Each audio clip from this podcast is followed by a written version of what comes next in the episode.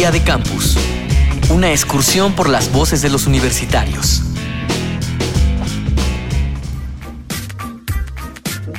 Algunos dicen que no hay como ser joven, libre, vigoroso y con un largo camino por delante. Otros se encuentran con más dificultades y ven con alivio que ya ha terminado esa etapa.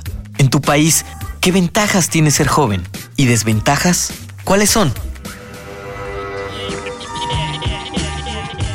Roberto Martínez y estoy en la Facultad de Economía.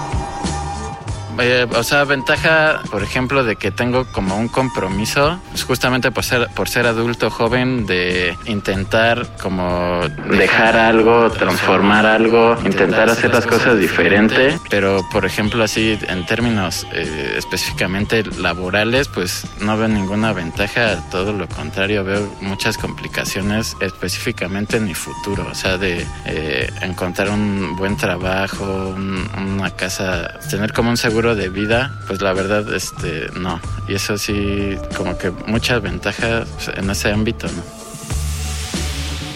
En base a mi experiencia, creo que los jóvenes sí tendemos a ser un poco marginados por nuestra supuesta falta de criterio. Es decir, las opiniones que expresamos, la manera en la que pensamos, se vuelve algo cuestionable por parte de otros sectores más experimentados. En un trabajo van a confiar mucho más en una persona que lleva realizando este trabajo durante 20, 25 años que un recién egresado. Pero esto no necesariamente significa que esté bien, sino que son opiniones diferentes, son perspectivas, pero creo que lo básico de aquí es que todos los jóvenes tengan ese medio para dar sus opiniones, sus soluciones y no marginar a una persona simplemente porque lo encasillamos en ciertas características. Soy Carla Fuentes, tengo 20 años, estudio en la Universidad Iberoamericana Ciudad de México. Doctor Alfredo Nateras, especialista en cultura e identidades juveniles las ventajas de ser joven las tiene en términos de, digamos, de esta cuestión de innovar, esta cuestión de experimentar, esta cuestión de crear, esta cuestión de por primera vez arriesgarse en lo que hacen o en la toma de, decisiones. Entonces, el otro aspecto de desventaja en términos es que se le da poca credibilidad a los jóvenes por su condición de ser jóvenes, es decir, porque tienen corta edad, entonces a partir de ahí se les niega determinado tipo de juicio crítico, se les niega eh, la cuestión de eh, su capacidad eh, en el ámbito que sea. Mi nombre es Gianfranco Sueiro, tengo 19 años y soy estudiante de comunicación social en la Universidad Nacional de La Matanza.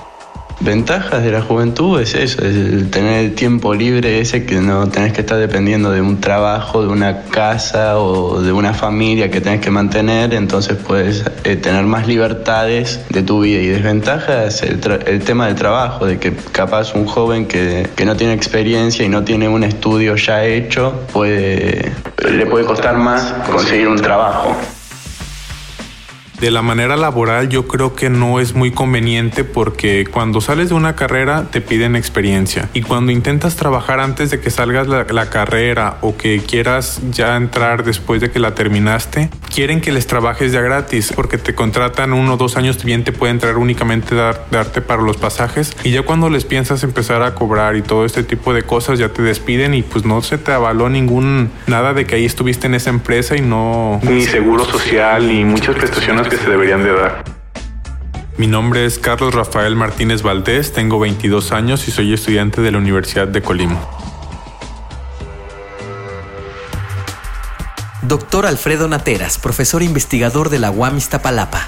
Una de las grandes desventajas pues, es el ámbito laboral, en el sentido de que les piden experiencia y pues no les dan chance de hacer la experiencia en términos de que no los contratan. Resulta que los jóvenes eh, son los que más trabajan con respecto a los adultos y eh, en ese sentido son los más explotados y son los que tienen menos reconocimiento y menos, eh, digamos, de seguridad social.